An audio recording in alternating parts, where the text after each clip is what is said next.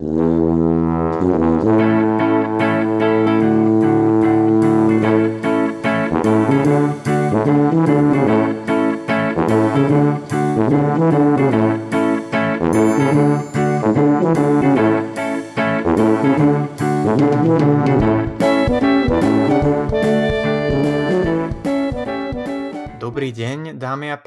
vítam vás pri ďalšej epizóde Viac než fitness podcastu.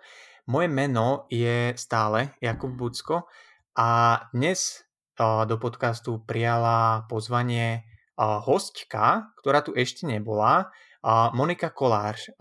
Ahoj, vitaj. Ahojte, môžem vás volať viac než fitnessáci, alebo sa to úplne nehodí? Kľudne ich volaj akokoľvek, oni sa neurazia určite. A ja sa priznám, ja som celý týždeň trénoval hr, aby som dokázal vysloviť uh, tvoje meno, keďže s týmto mám problém. Ale ja s týmto mám tiež problém, to si vôbec nič z toho nerob. Uh, no, som to tak podedila.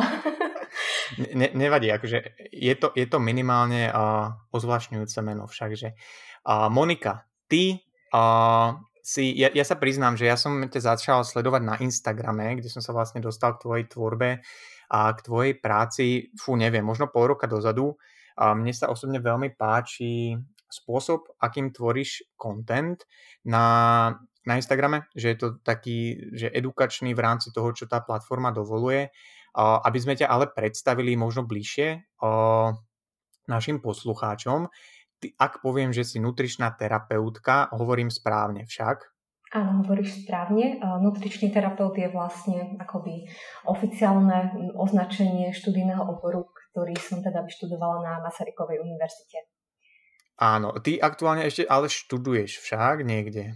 To je pravda, ja ešte tak nejako dokončujem a dokopávam štúdium vyživových vied vo Viedni a dúfam, že sa mi ho podarí čo skoro dokončiť. Ale to máš ako keby nejakú nadstavbu, alebo je to úplne že zvlášť štúdium, ktoré si začala mimo?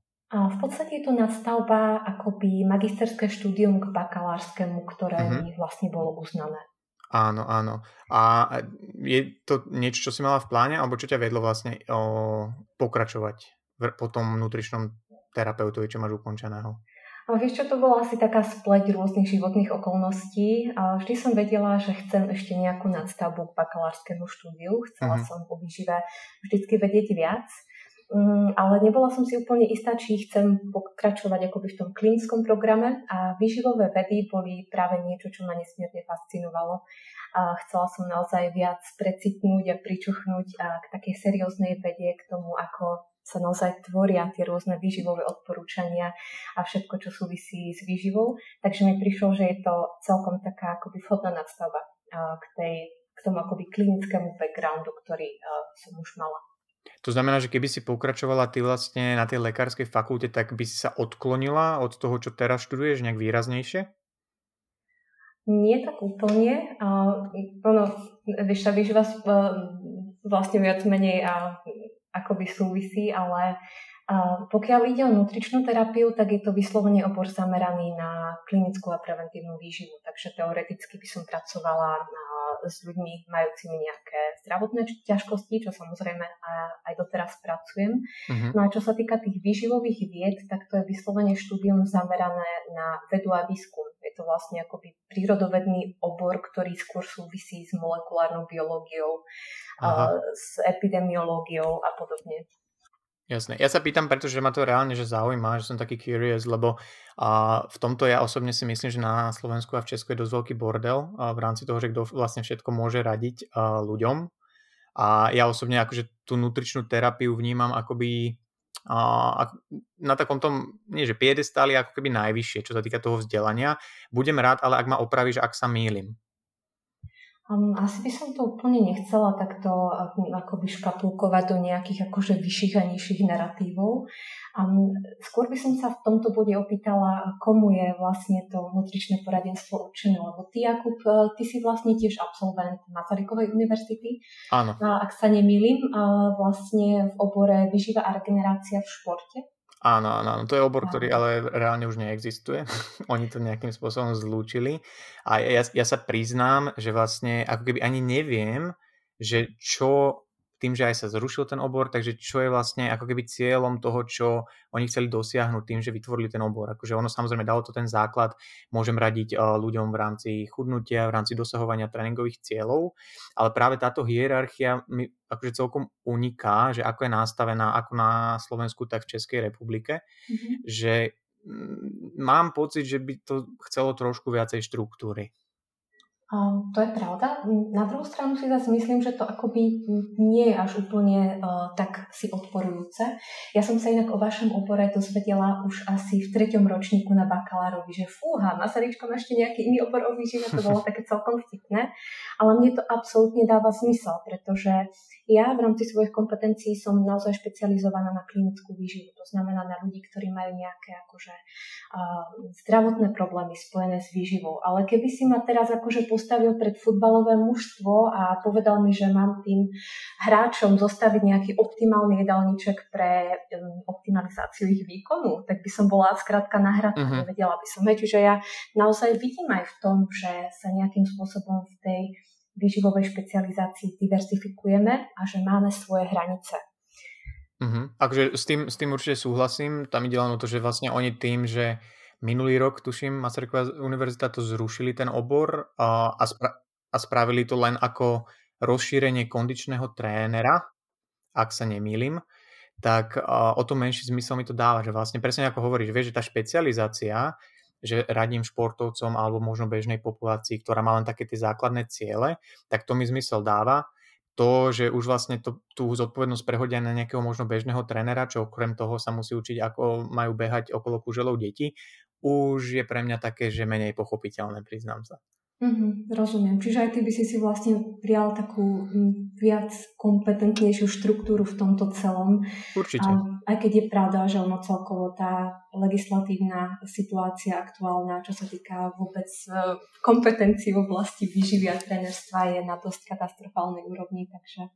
No to je, to je práve to, že vlastne tu, keď si niekto urobí ten víkendový kurz slávny, o, ktorom, o ktorých my často hovoríme, a ľudia, čo možno absolvovali nejaké štúdium, tak je vo veľmi podobnej pozícii ako niekto, kto to vyštuduje. A ja nehovorím, že človek, čo vyštuduje víkendový kurz, vyštuduje, absolvuje víkendový kurz a nemôže kompetentne radiť ľuďom a nemôže byť odborník e, e, do určitej miery v tom, čo robí, ale tá priepasť, ktorá je medzi tými dvomi ako keby nárokmi na, na, na tieto kvalifikácie, tak je obrovská, podľa mňa. Mm-hmm. S tom s tebou úplne súhlasím a teda musím za seba povedať, že by som sa cítila ako hrozný pokrytec, keby som o seba chcela tvrdiť, že som majsterka sveta, lebo mám vyštudované dve vysoké školy v oblasti výživy. Mm-hmm. To mhm. absolútne nie. Mm, som presvedčená o tom, že ak sú nejakí usilovní výživoví poradcovia alebo tréneri, ktorí naozaj čerpajú z dobrých evidence-based zdrojov, tak uh, môžu byť tiež na veľmi slušnej úrovni. Ale zase na druhú stranu tá kríza vedomia a poznania, ktorá aj teraz vlastne prežívame v kontexte pandemickej situácie a toho všetkého, nás učí o tom, že ľudia majú strašne nízke nároky na vzdelanie. Mm. A, a jednoducho je to, je to veľmi ťažké v tomto celkovom komplikovanom kontexte.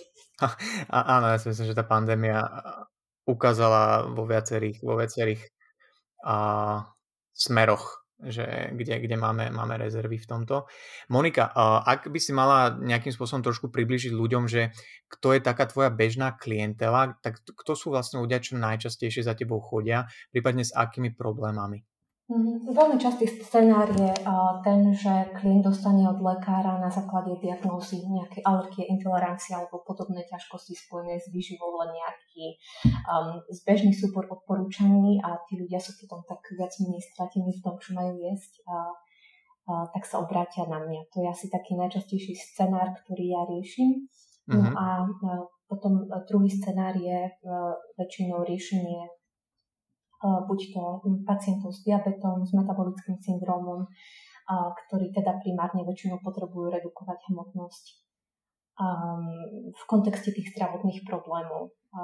to mám pocit, že máme tak akože spoločné, znova je tam určitý prienik, že ty vlastne tiež s klientmi riešiš redukciu hmotnosti, nejakú optimalizáciu svalovej a tukovej hmoty. Veľ, veľmi často, áno. Ale možno, že je to skôr akoby inšpirované tou estetikou alebo dobrým pocitom zo seba samého. No a napríklad tá moja klientela to teda tiež rieši povedzme redukciu hmotnosti, ale je to asi skôr motivované tým um, zdravotným stavom.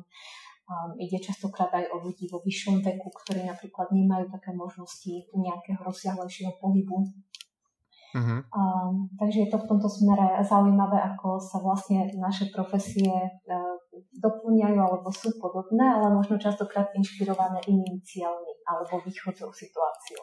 Ak, ak teda poviem, že častokrát za tebou vlastne príde človek, ktorý už ako keby, mu, mu, poviem to tak, že musí so sebou niečo robiť a, a možno aj s nejakým papierom od lekára, a tak je to tak, že vlastne tí ľudia už sú fakt, že motivovaní tým, že fú, musím, lebo bude zle? Nedá sa paušálne tvrdiť, že by všetci ľudia, ktorí dostanú takéto akože ultimátne vystrašenie od lekára, boli naozaj pripravení sa zmeniť. A, mm. Ale je to častokrát ten prípad, áno, že e, oni sami, keby sa im vodilo dobre po zdravotnej stránke, by zo sebou možno úplne ani tak nič nepodnikali, ale na základe toho, že naozaj už dostali teda takéto posledné pokarhanie od svojho ošetrujúceho lekára sú viac menej nutení so sebou niečo robiť.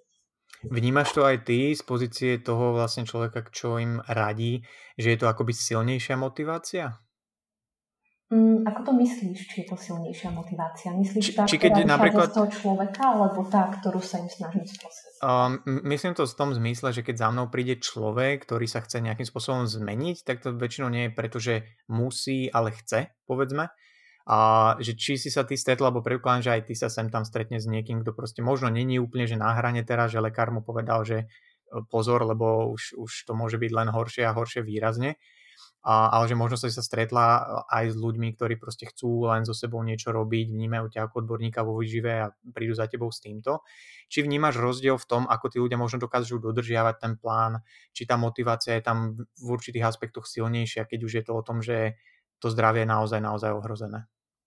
Mm, jednoznačne sú tam rozdiely, aj keď a, nemám pocit, že som za tie roky v tomto celom vypozorovala nejaký jednotný rámec alebo vzorec, a, ale mám pocit, že ľudia, ktorí sami od seba chcú, to znamená, sú akoby psychologicky už nastavení od začiatku tej spolupráce na to, že chcem do sebou niečo robiť, bez ohľadu na to, či mm, tie moje komplikácie sú extrémne závažné alebo nie, tak väčšinou títo ľudia majú potom lepšiu perspektívu na optimálnejšie výsledky spolupráce, než ľudia, ktorí za mnou naozaj prídu s tým, že, že boli tak povediac uh, prinútení okolnostiami, mm. ale sami so sebou vnútorne sú ešte len v takej tej uh, tzv. prekontemplačnej fáze. To znamená, že ešte ani aktívne neuvažujú o tej zmene, aj keď uh, racionálne sú si vedomi toho, že tá zmena je potrebná, vnútorne s tým ale nie sú úplne stotožnení.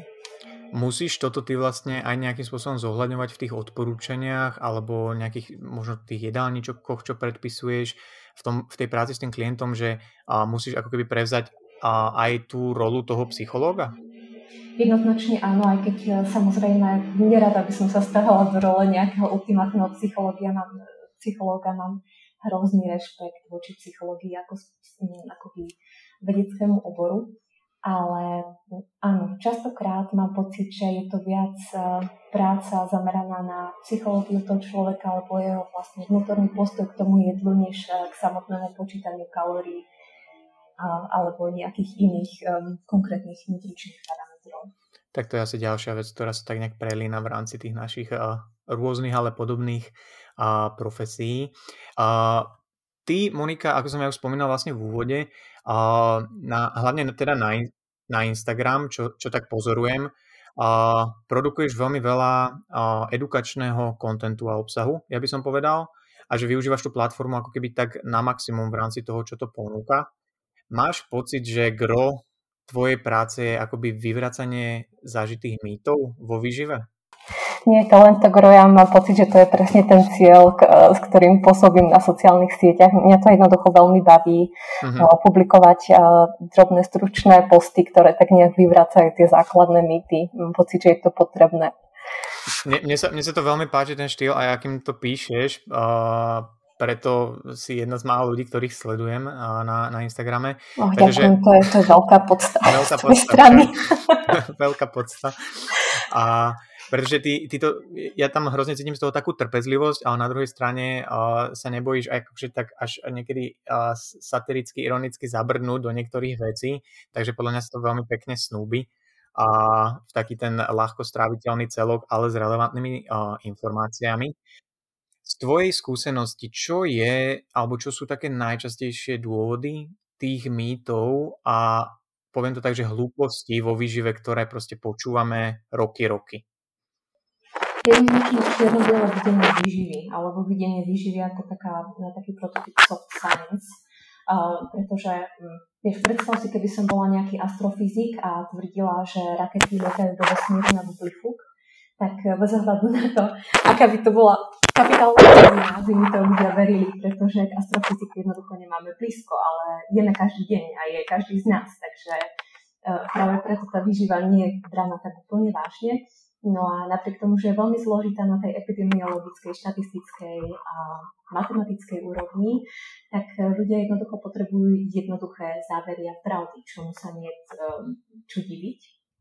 Ale na základe toho, na základe toho takého jednoduchého čierno-bieleho myslenia potom podľa mňa vznikajú ale tieto rôzne hoaxy, pravdy, polopravdy. Uh-huh. Uh, je niečo, s čím sa ty stretávaš v rámci toho, keď o, diskutuješ, nebodaj, ak sa to podarí, s niekým, kto má teda iný, iný, iný názor a s takými klasickými vecami, ktoré sa opakujú, možno či už je to taký mýtus, alebo taký mýtus, alebo také pečivo, alebo ja neviem, také vegánstvo je najlepšie na svete. Sú nejaké vzorce, ktoré sa v tomto smere opakujú, že tí ľudia sa radi uchylujú k určitým stratégiám a spôsobom, ako možno nevidieť tú pravdu? Mm, sú asi uh, vzorce, ako hovoríš, uh, ktoré um, Častokrát, častokrát sa mi teda stáva, že e, ľudia napríklad extrémne zjednodušujú alebo odvácajú pozornosť z nejakého primárneho problému. Uh-huh. Uh, uvediem príklad, napríklad uh, víno je zdravé, lebo obsahuje nejaké antiox- antioxidačné látky, ale už nikto nepovie to B, že vlastne celková konzumácia alkoholu uh, v rámci epidemiologických štúdí vlastne nebola vnímaná ako úplne prospešná ľudskému zdraviu. Um, no, vedeli by sme vlastne natočiť v podstate ešte ďalších 10 podcastových epizód o týchto rôznych uh, mýtoch. Um, s čím sa ty stretávaš, Jakub? Aké sú také mýty, ktoré teba vedia zdvihnúť zo stoličky? O, vieš čo, mňa, mňa, mňa fascinuje hlavne to, že hrozne veľakrát, o, teda najmä z mojej skúsenosti v mojom okolí, ľudia, ktorí veria tým, týmto mýtom rôznym, či už sofistikovanejším alebo menej, tak sú naozaj, že vzdelaní ľudia, úspešní ľudia, nie je to o tom, že proste človek nemá prístup k informáciám, prístup k vzdelaniu, že by nemal, ale jednoducho, že tá, tá jednoduchosť tej informácie, ktorú si zvolia, že toto je teda pravda a je, je na tak vysokom akože rebríčku tých priorít, a že vlastne nemá tam moc človek ako keby šancu uh, s tým nejak pohnúť, hej, môžem sa snažiť nejakou dlhou konverzáciou, ale potom to spadá už k tomu, k takým tým jednoduchým barličkám, hej, že človek ti začne takmer, že emocionálne vydierať, že mne to pomohlo a ty nevieš, čo to je, takéto niečo si zažívať a toto ma vyťahlo. Presne tak, presne tak, akože ty o tom nemáš ani šajnu, lebo babke, konia, sestry, môjho brata to zachránilo život a podobne. A to, to sú hrozne časté veci a potom nemá, nemá človek tú perspektívu, lebo v momente, ako mu niečo pomôže, a nebudaj uveriť tomu, že si zamení proste to, že taká tá klasická korelácia versus uh, príčinná nejaká je v momente, ako tomu uverí, tak už nemá, nemá šancu človek ho presvedčiť o niečom inom, o tom, že dobre, tu je ale ďalších 10 ľudí, ktorým to vôbec nepomohlo, hej, že, že už sa proste s tým s nejakým spôsobom stotožňujú v rámci svojej identity.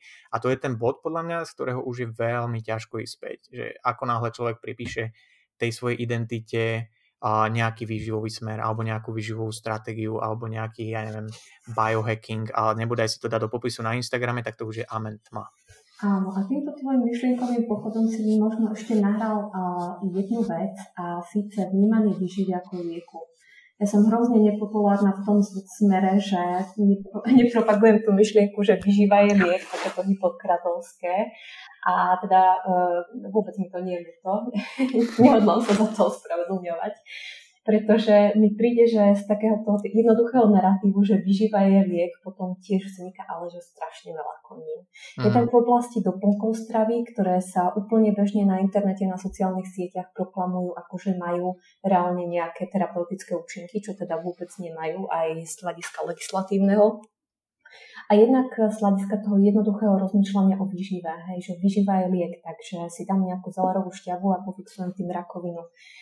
A, no, takže... Ono, ono to podľa mňa aj, akože ten, tento narratív podľa mňa dosť o, zdvíha taký odpor voči lekárom ako takým. Lebo, lebo ľudia si proste myslia, že čokoľvek sa mi deje zo zdravotného hľadiska, tak mne stačí upraviť stravu a možno začať chodiť viac po schodoch. A ono samozrejme je to super krok asi za akejkoľvek uh, situácie sa zamerať aj na tieto aspekty, ale to neznamená, že tam nemusí byť nejaká intervencia, uh, či už farmakologická zo strany lekára a teda.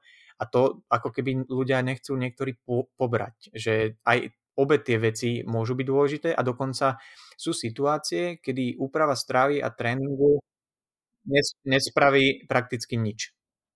Presne tak. A toto mi príde, že je veľmi dôležité spomenúť, ako sme teda na začiatku hovorili o našich štúdiách. Tak e, ak môžem hovoriť za seba, tak jedna z vecí, ktorá, ktorú mi to štúdium naozaj brutálne prinieslo, je to, že je nielen dôležité poznať možnosti tej výživy, ale je rovnako dôležité poznať jej limity. Uh-huh. A tie limity tam sú a myslím, že takisto je to asi aj s pohybom, že sú skrátka veci, ktoré tým pohybom alebo výživou jednoducho nepofixuješ a potrebuješ tam serióznu lekárskú pomoc. Urč, určite áno a s pohybom je to dokonca myslím si viac také náhranie v zmysle toho, že keď už je ho príliš veľa, tak tiež to môže byť kontraproduktívne. V tej, v tej výžive, akože keď je už, ja neviem, príliš veľa zdravej stravy, tak môžeme hovoriť potom o nejakých hraničných poruchách samozrejme príjmu potravy ale, ale ten pohyb častejšie podľa mňa sklzáva k tomu, že ho môže byť tiež príliš veľa, že ľudia ho zneužívajú, že môže byť kontraproduktívny. Ale opäť sa vrácame k tomu, že uh, ja, ja, ja, to je jedna z vecí, ktorá akože uh, mne, mne imponuje, že ako a nutričná terapeutka sa nebojíš povedať, že výživa nie v každom prípade je ten najlepší liek. A to je celkom a... blbé, nie? Že nutričná terapeutka hovorí, že výživa nie je liek. Vieš čo, vieš čo pokiaľ človek hľadá v tomto svete a v priemysle nejakú úprimnosť a takú otvorenosť, tak si myslím, že je to dobrý znak. A ne, nemyslím si, že tým odradíš veľa ľudí. Tak by som povedal. To dúfam. že to... to dúfam, že si nájde publikum, ktoré uh, túto moju iróniu alebo aj neiróniu naozaj uh, pochopí tak, ako ju chápem ja. Uh.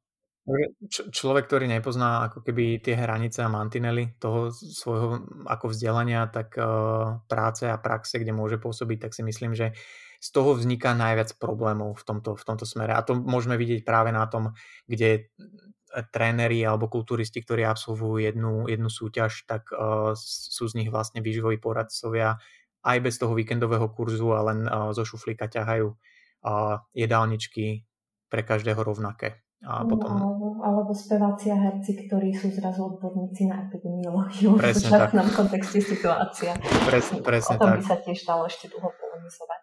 To je, to je, by si sa čudovala, ako na, aká náročná téma to je. Ja keď som, ja keď som spomenul nedávno na, na svojom Instagrame stav aktuálny a očkovanie, tak mi došlo veľa zaujímavých správ, tak som len posielal srdiečka ľuďom. No krásne, si bol poriadny nabombardovaný, hej. Áno, áno, bolo, bolo to príjemné.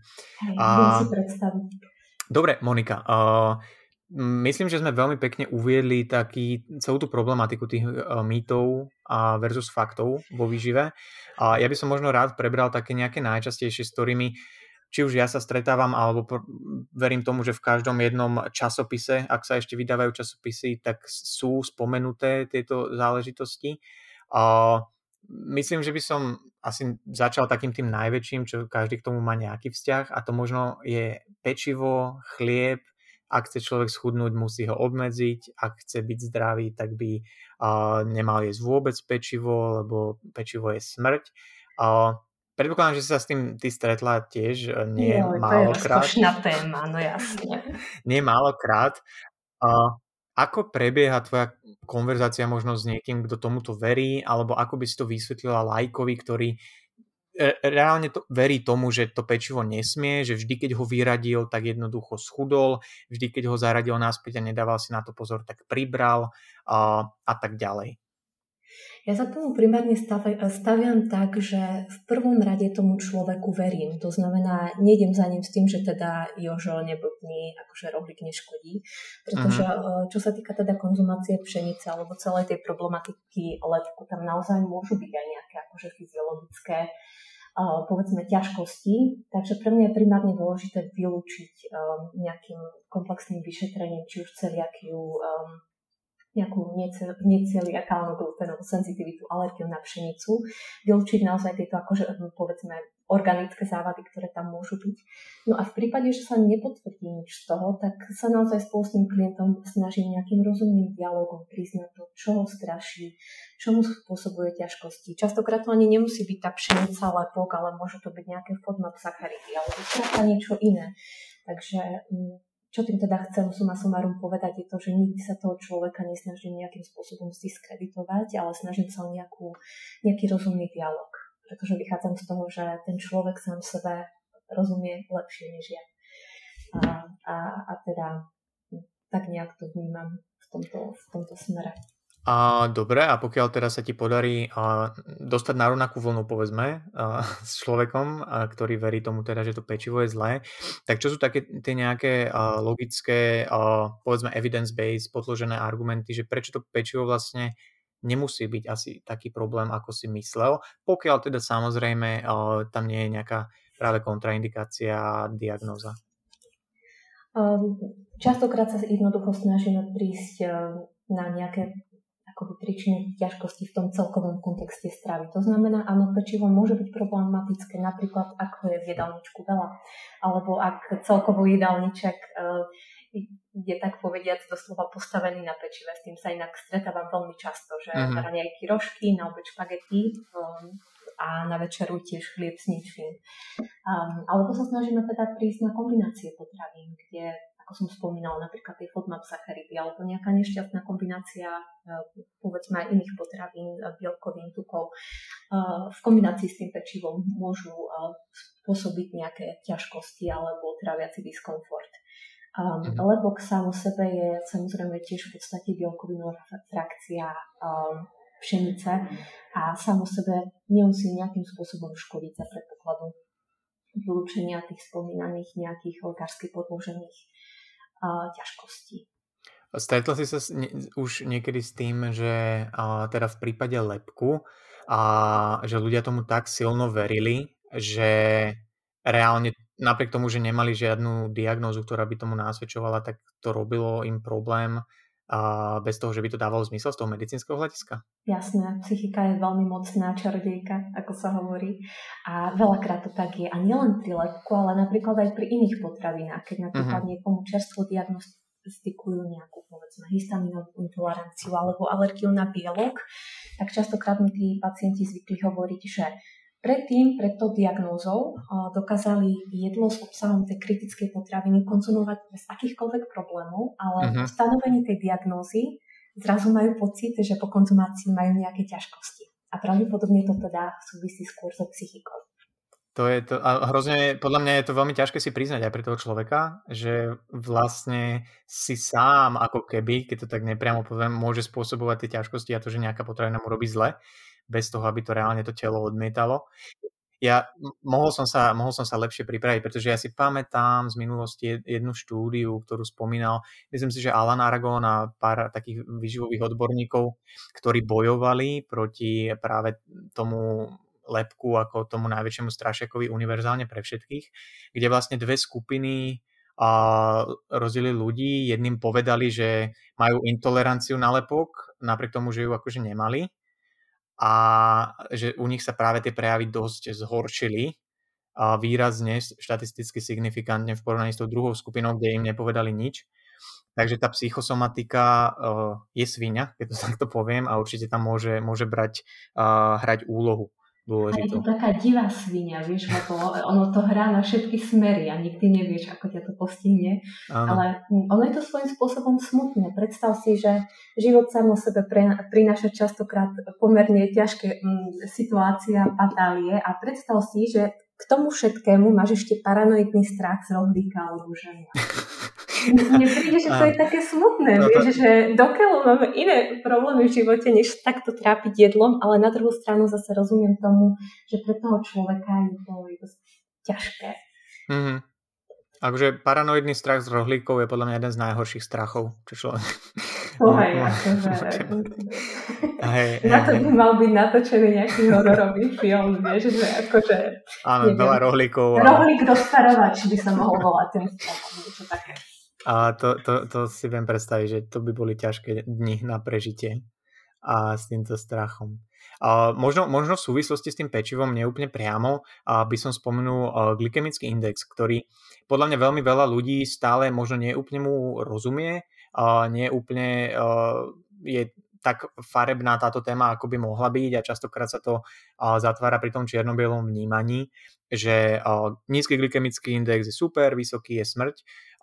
Ako to, ako to teda je? Možno z hľadiska, rozdiel by som to možno na také dva smery, že z hľadiska zdrav, zdravotného, či tam sú nejaké, nejaké veci, na ktoré si dať pozor a možno potom z hľadiska chudnutia a straty hmotnosti, čo nie je úplne vždy tá istá vec, keď e, by sme to takto rozdelili. Um, hej, no ono, mám pocit, že vo svete fitness sa ten glykemický index ako, že rieši podstatne viac, než ano. akoby v nejakej klinickej výžive, lebo teda glykemický index je v podstate bezrozmerné číslo, ktoré môže, môže mať svoje pre aj proti. Uh, podľa mňa nie je úplne správne sa fixovať na tú myšlienku, že vysoký glykemický index je zlý a nízky je, do, um, nízky je dobrý, lebo vlastne určité potraviny, ktoré povedzme dodávajú um, tú glukózu do krvi rýchlejšie, môžu byť aj napomocné v určitých kontextoch keď treba si rýchlo potrebuješ doplniť energiu. Um, ale v každom prípade ty si sa teda pýtal na chudnutie. Teraz a, áno, áno jeden, jeden, jedna z tých oblastí, kde by som akože tak zapracoval ten glykemický index, je možno, že či to môže mať, a môže nejak negatívne ovplyvňovať chudnutie človeka a potom tá druhá oblasť, k tomu sa môžeme potom dostať, že zo zdravotného hľadiska, či a sú skupiny ľudí alebo niekto, kto by si na toto mal dávať pozor, čo sa týka glykemického indexu.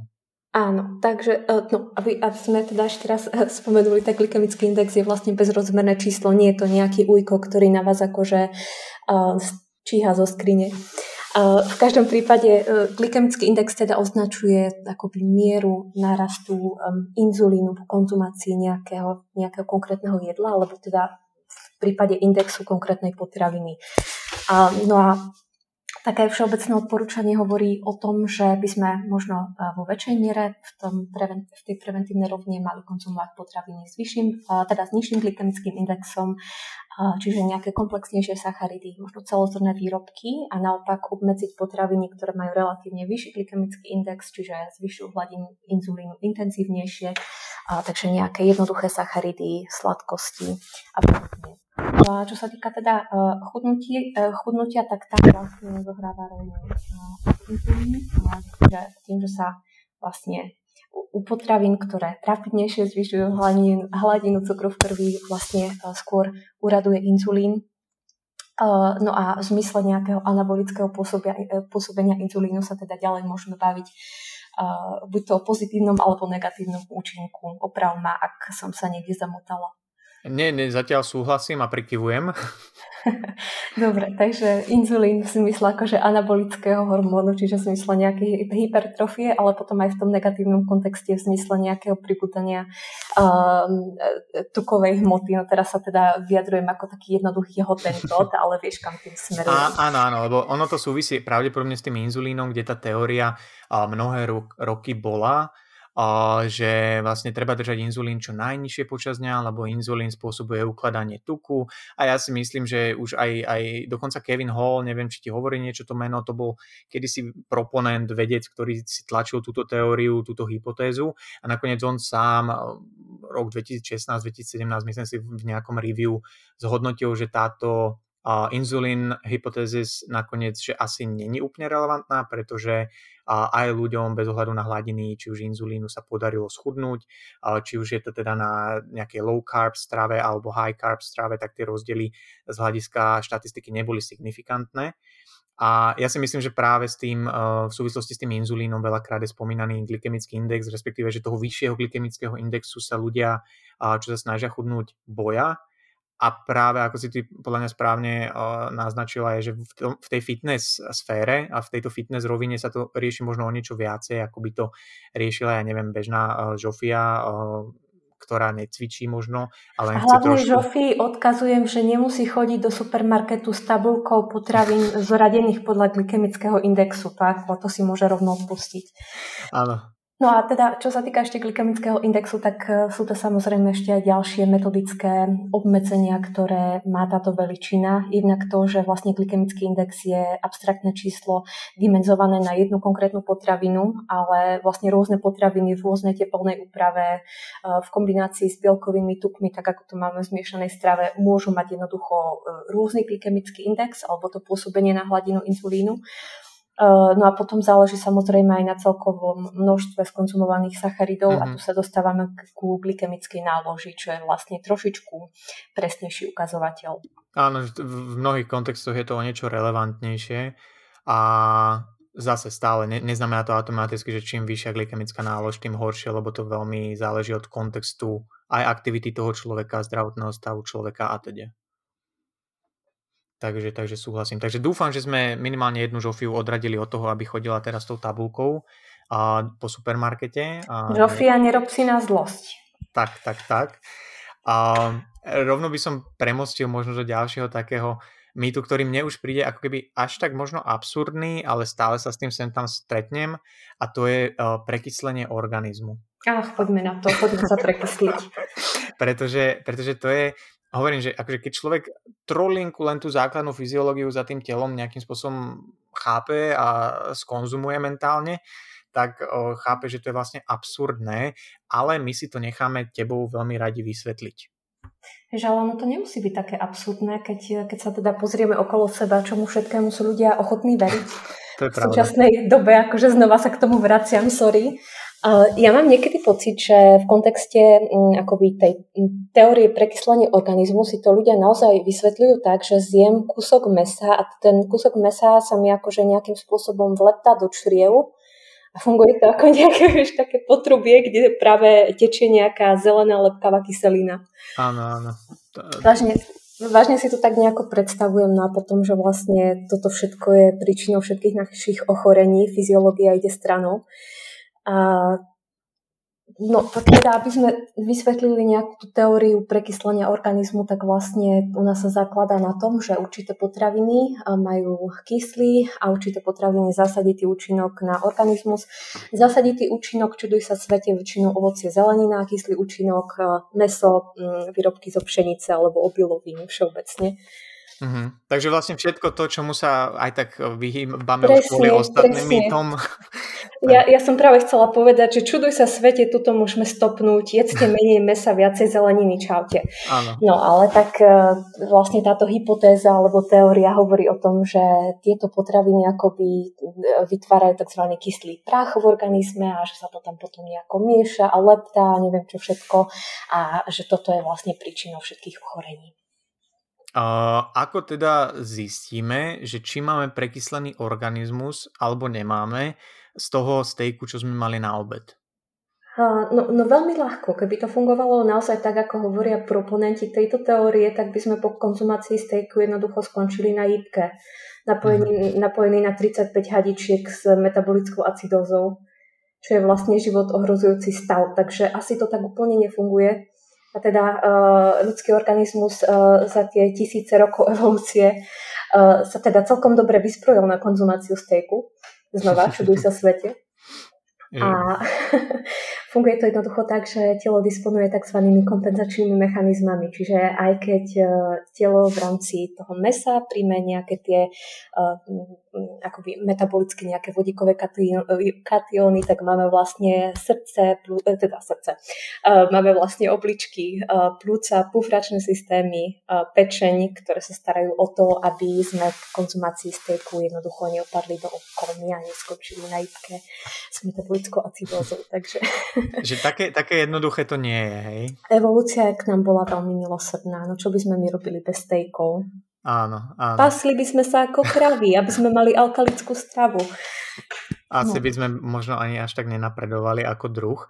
Dobre, ja skúsim teraz hrať toho diablovho advokáta a, a možno taký ten racionálnejšie znejúci argument ľudí, čo akože proponujú túto menej kyslú stravu, povedzme, by bolo, že dobré, ale prečo ja by som mal zaťažovať teda moje obličky a moju pečeň a barziaké iné orgány, ktoré chcem mať do 90 úplne fresh, prečo by som ich zaťažoval touto stravou, ktorá možno im robí viacej práce, keď môžem teda jesť iba to ovocie a zeleninu.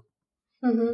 Ono je pravda, že vlastne uh, konzumácia stravy, či už stejku alebo um, trávy z záhrady, vlastne má, má vplyv na pH moča. Hej. Čiže pH moča sa naozaj uh, mení v závislosti na tom, či napríklad konzumujeme viac mesitej alebo viac rastlinnej stravy.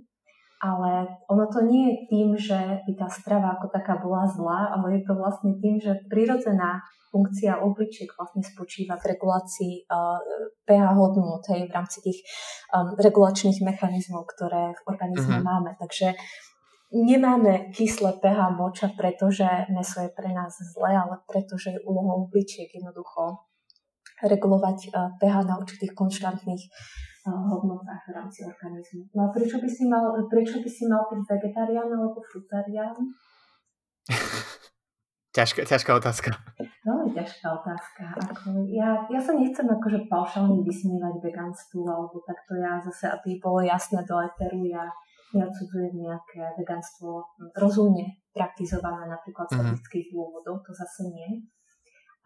Ale zase obávam sa, že keby si naozaj bolo na takej tej frutariánskej alebo vegetariánskej strave bez nejakých doplnkov stravy, že by ti časom možno mohli chýbať nejaké živiny. Je to veľmi pravdepodobné a myslím si, že niekoľko štúdí už to aj naznačuje. Je teda, aby sme teda e, uzavreli tému prekyslenia organizmu, ale možno sa to dá extrapolovať aj na iné rôzne diety a snahy o to byť múdrejší ako naše telo naše telo má teda nejaké regulačné mechanizmy, hej, ktoré fungujú možno ako uh, displej na mojom notebooku, že keď na neho svieti viac, vonka, uh, viac slnka, tak sa stmavne a keď menej, tak sa rozsvieti. Máš MacBook, čo? Áno, áno, áno. tak, uh, tak nejak funguje aj to naše telo. Môžeme ale po- povedať, že ak by sme uh, jedli menej týchto potravín, tak si ako keby ušetríme životnosť týchto našich orgánov, alebo je to len veľmi teoretická predstava tých ľudí, čo to tlačia, snažiať sa znieť racionálne a že proste ten, tie orgány sú na to stávané, že nemajú problém sa s týmto vysporiadať.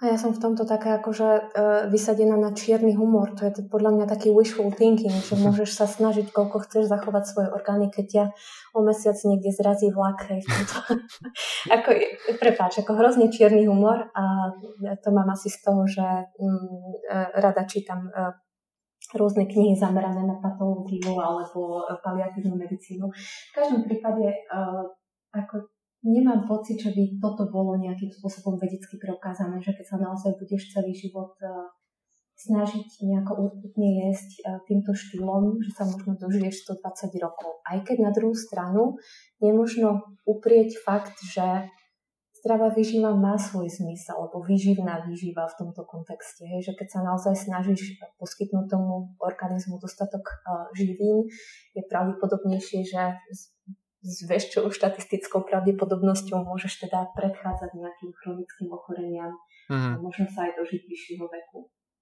A ono veľakrát, akože aj, aj tieto rôzne diety vlastne nás nabadajú k tomu jesť rozumné potraviny a rozumné zdroje potravín, ale tým, ako sa vyhraňujú, tak zbytočne ukrajujú z tých ostatných rozumných potravín A keď si vlastne akože od, od, odmyslíme tú celú identitu a teórie veľmi až absurdné, čo sú za nimi, tak ak mi niekto povie, že jedz viac zeleniny a ovocia, tak ja sa s ním nebudem hádať. Ak mi niekto povie, že jedz viac zeleniny a ovocia, alebo budeš celý prekyslený, už mám nutkanie sa trošku hádať, ale neznamená to, že nebudem jesť viac zeleniny a ovocia.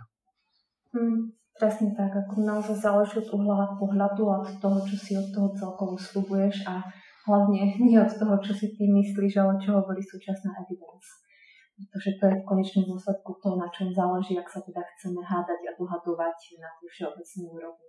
Keď si spomenula teda tú evidence, tak mi napadla taká otázka. Čo, čo, ako reaguješ, keď ti niekto povie, že hm, štúdie už nájdeme aj také, aj také na hoci čo, hoci aké? Mm, no, najradšej by som mu teda poslala nejakú 150 stránkovú teóriu o hierarchii vedeckých štúdií a vedeckej evidence, ale uh, mám takú myšlenú, že sa to asi minie účinku.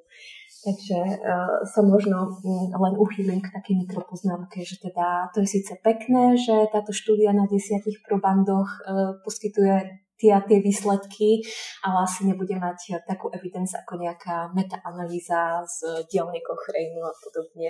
Áno. Ale tak e, obávam sa, že málo komu to dokážeš vysvetliť, ak naozaj nie je schopný alebo otvorený aj iným možnostiam. Lebo no v tej výžive, možno že aj v tom pohybe, keď mm, máš ľudí, ktorí sú naozaj zafixovaní na nejakú svoju teóriu, tak je veľmi ťažké ich presvedčiť o niečom inom. Ja si, ja si myslím a obávam sa dokonca, že nasledujúce roky a možno až 10 ročia v rámci našej práce budú práve primárne o tom, ak vlastne už nie sú, že naučiť sa ako ešte efektívnejšie možno presviečať ľudí, aby rozu- robili veci rozumnejšie a inak e, si nie som úplne istý, že či sa nám napríklad e, s tou epidémiou obezity niečo podarí robiť. Mm-hmm. Takže to je také so, so smutným podtónom som niečo skonštatoval práve. ono je to, častokrát určite ty dostávaš také tie otázky typu, čo si myslíš o XY? Ne, ne, neznášam, neznášam to, áno. A, a to je práve to, že akože to nie je dôležité, čo ja si myslím, ale čo hovorí súčasná evidence. Tak. Pretože to je, to je práve to, eh, čo vlastne, čo vlastne reprezentujeme. A je úplne jedno, či ja jem na raňajky slaninu s vajčkami alebo ovsenú kašu. To neznamená, že to isté musí jesť môj klient. Pretože to nie je to, čo hovorí súčasná evidence, ak má napríklad nejaké konkrétne ochorenie a podobne. Ve, veľa ľudí aj akože hádže okolo seba práve ten pojem to evidence-based practice, hej, alebo teda, že a prax založená na, na dôkazoch vedeckých a troš, uteká im e, na druhej strane ten, že z čoho sa to skladá, že ono to nie je len ako keby, že a čo hovorí literatúra, aké sú štúdie, ale do toho je zakomponovaný aj tie nejaké skúsenosti toho klienta, samozrejme ten klient a jeho psychologický profil. A na, našou úlohou o, ako tých povedzme odborníkov ktorí si zakladajú na, na samozrejme na tých vedeckých dôkazoch. Nie je úplne o tom vedieť odcitovať všetky štúdie pred ním a spísať mu pod jedálniček ešte zdroje, že na základe čoho je to spravené, ale v konečnom dôsledku ho ako nejakým spôsobom doviesť k tomu, aby dodržiaval tú stravu, ktorú má nastavenú, aby dosiahol výsledky, ktoré chce a boli udržateľné. Mm, súhlasím. Máš niekedy pocit, že účel svetí v prostriedky v tomto, v tomto akoby kontexte? A v zmysle, že či uh, keď veľmi zjednoduším niečo a zahrám na takú notu, ktorá by mohla klientovi viac kliknúť bez toho, že by to bolo úplne vedecky podložené? Áno.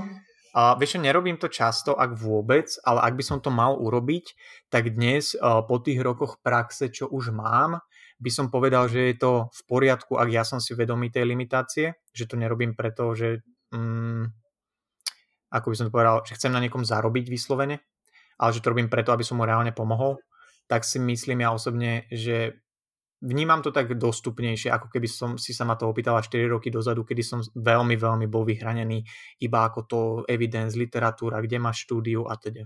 Máš to ty rovnako alebo naopak?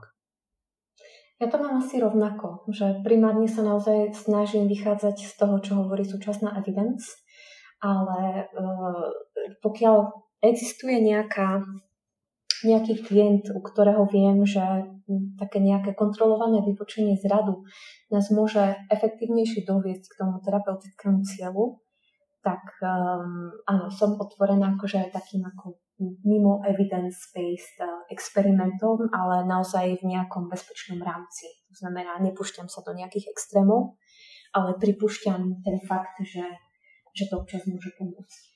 Mm, mm, ja dokonca, ja som sa pristihol už párkrát, uh, najmä pri akože osobných rozhovoroch s niektorými ľuďmi, ktorí viem, ako a možno rozmýšľajú, možno vnímajú informácie a že a, ak sú ľahko náchylní k tomu, že uveria hociakej fakt, že sprostrosti, ktorá možno mechanicky im dáva zmysel a znie to dobre, tak aj tie také nudné fakty, keď trošku odreprezentujem, tak nadnesenie až katastrofizujúco, takže to klikne u nich viacej. Takže tam ten psychologický profil toho človeka podľa mňa tiež veľkú úlohu zohráva. Mm-hmm, jednoznačne.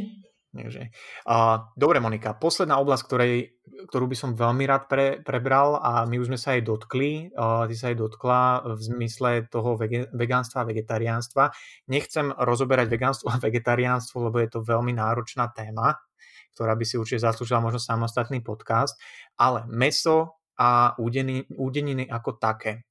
Uh, ono sa v posledných rokoch uh, objavili uh, no a nie v posledných rokoch, myslím si, že už je to dlho, informácie o tom, že vlastne konzumáciu mesa možno by bolo rozumnejšie obmedziť, nie len ako teda z toho ekologického a environmentálneho nejakého zaťaženia, ale z hľadiska zdravia. Ako to je teda v tomto smere. Pretože ja som uh, si na tvojom Instagrame do, normálne vy, vypichol jeden komentár, čo ti tam dal predpokladám, normálne generalizujem a hlúpo predpokladám. Tak, no, si si s tým dal pre pána Jana, no dobré. A generalizujem hlúpo bez overenia, že tento človek predpokladám, že bol buď vegetarián alebo vegán a pod, pod tvoj príspevok o no, týkajúci sa mesa a údenín dal komentár, že červené meso je podľa VHO, Svetovej zdravotníckej organizácie, karcinogén druhého stupňa. K tomu nie čo dodať. Tri bodky, uzávera, koniec debaty, odišiel z diskusie. Amen, no to je presne asi prototyp uh, klienta alebo človeka, ktorého by som nepresvedčila o inej pravde. Áno. Takže ako to je s týmto, s týmto mesom ako takým? Aké sú tie aktuálne poznatky? Čo možno, na čo si máme dať pozor v našej strave? Ja sa ti priznám, ja jem extrémne veľa mesa v zmysle o, každý deň mám meso. Ak je to dostatočný extrém, o, tak možno, možno by som mal niečo zmeniť. No takto, ke, kebyže vidíš takýto nadpis niekde v nejakom časopise, asi úplný like, nemáš ani tušenia um, o nejakej súčasnej evidence, tak ťa to prirodzene vystraší, hej, že mm. meso karcinogen druhého stupňa, ale je tam hneď niekoľko detailov, ktoré potrebujeme zohľadniť, aby sme sa na túto tému vedeli pozerať naozaj komplexne. Bo číslo jedna ide o červené meso a spracované mesové výrobky. To znamená, mm-hmm. nebavíme sa o tzv. bielom mese, alebo teda hydine, rybách, Čiže na toto sa to vôbec nevzťahuje.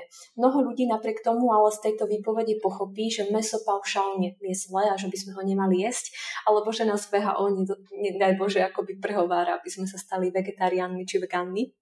To je veľmi častá interpretácia. Tohto, veľmi častá mis- misinterpretation, tak povediac, keď sa vlastne objavia takéto nejaké správy a ešte keď to preberú nejaké bulvárne médiá a pekne to nafúknú, sprav- spravia z toho doslova škandál, a, tak je to tiež smutné, hej, že ľudia potom žijú v takejto paranoji a no, vôbec to podľa mňa nerobí dobrotu. No a po číslo 2 alebo B Eh, u tohto červeného mesa síce VHO predpokladá, že je to karcinogen druhého stupňa, ale musíme sa opýtať, pri akej konzumácii. Samotná, samotný akoby World uh, Cancer Research Fund, akoby Svetový fond pre výskum rakoviny, hovorí o tom, že je úplne bez problémov možné dať si týždenne cca 500 gramov, čiže pol kila červeného mesa v teplne upravenom stave alebo ekvivalent 700 gramov v surovom stave. Čiže nie je problém ten, že by sme absolútne nemohli jesť meso alebo že by nás úrady nutili byť vegánmi, ale je problém práve v tom množstve a predovšetkým kvalite, pretože hlavne u spracovaných mesových výrobkov sa vyslovene odporúča obmedziť ich konzumáciu. A tie sa teda aj veľmi často vyskytujú v slovenských jedálničkoch, ktoré mám možnosť analyzovať. Naozaj jeme veľmi veľa rôznych salám, šuniek, klobások na dennej báze. Takže keď si, keď si človek predstaví to odporúčanie VHO, tak ono sa možno až tak nejedná ani o ten nejaký kvalitný steak, ktorý si človek dá raz, dvakrát do týždňa, ale o to, že nemali by sme jesť veľa údenín a párkov a klobások a salámiek? Presne tak. Ak by sme to chceli preložiť do také ľudskejšej reči, dalo by sa povedať, um, hydinu a ryby jedzte bez problémov, ak nie sú príliš tučné. U červeného mesa typu hovedzie, konské alebo kozie alebo ťavie Konzumujte toto prosím s mierou v množstve približne do pol kila za týždeň, takže ani kvalitný steak raz za týždeň vôbec nevadí. A v maximálnej možnej miere sa snažte obmedziť vysoko spracované, solené, údené mesové výrobky v akýkoľvek forme. Ono, akože ja si myslím, že v praxi, ak by sa týmto odporúčaním niekto riadil, tak ono je veľmi náročné zjesť reálne pol kila červeného mesa, pokiaľ vyslovene to nie je jediné, čo si domov kupujem, a bez, bez toho, aby tam boli práve tie udeniny. A to akože vyslovene ja, čo som veľmi špecifický prípad v tom, že si možno uvarím na 3 dní vopred, a tak aj, aj tam asi sa nedostávam na tú hodnotu 700 gramov v súrovom stave. Mm-hmm. Takže aj keď si veľký mesožrút, tak aj ty by si s tým možno mal problém, hej, akože, že je to relatívne dosť eh, v tom zmysle, že teda je to dosť veľká allowance, ak to tak mám nazvať, mm-hmm. dosť veľká, dosť benevolentné množstvo. Áno, áno, akože a ono zase, zase, hej, že z kvalitného mesa, ktoré si dá človek k obedu a pravdepodobne s nejakou prílohou, pravdepodobne s nejakou zeleninou, je to veľmi akože náročné načerpať také množstvo. Na druhej strane dať si 3, 4, 5 párkov na, na raňajky, fú, to nie je problém, hej, dať si na večeru ešte chlebík so salámkou a k tomu nakráť aspoň tých 6 koliečok klobásky, to nie je problém. A myslím si, že každý poznáme veľmi veľa ľudí v našom okolí, ak sa nás to priamo netýka, ktorí takýmto štýlom, typicky slovensko-českým by som povedal, sa stravujú. Úplne súhlasím a ja mám pocit, že v našich končinách v tomto zohráva vo veľkej miere aj um, akoby ten ekologi- e, ekologický, ja chcela som povedať ekonomický aspekt toho celého, že predsa len tá šunková salama alebo nejaká klobasa je podstatne lacnejšia než nejaký kvalitný uh, super steak Uh-huh. A kúpi sa, kúpi sa vlastne celý štos, ktorý vydrží aj 4, 5, 6 dní na týždeň a môžem to jesť aj na ranejke a na večeru. Presne tak, takže aj, aj v tom by som vnímala taký akože do istej miery problém alebo vybočenie z tých odporúčaní, ktoré nám dávajú oficiálne organizácie. Pre, presne tak.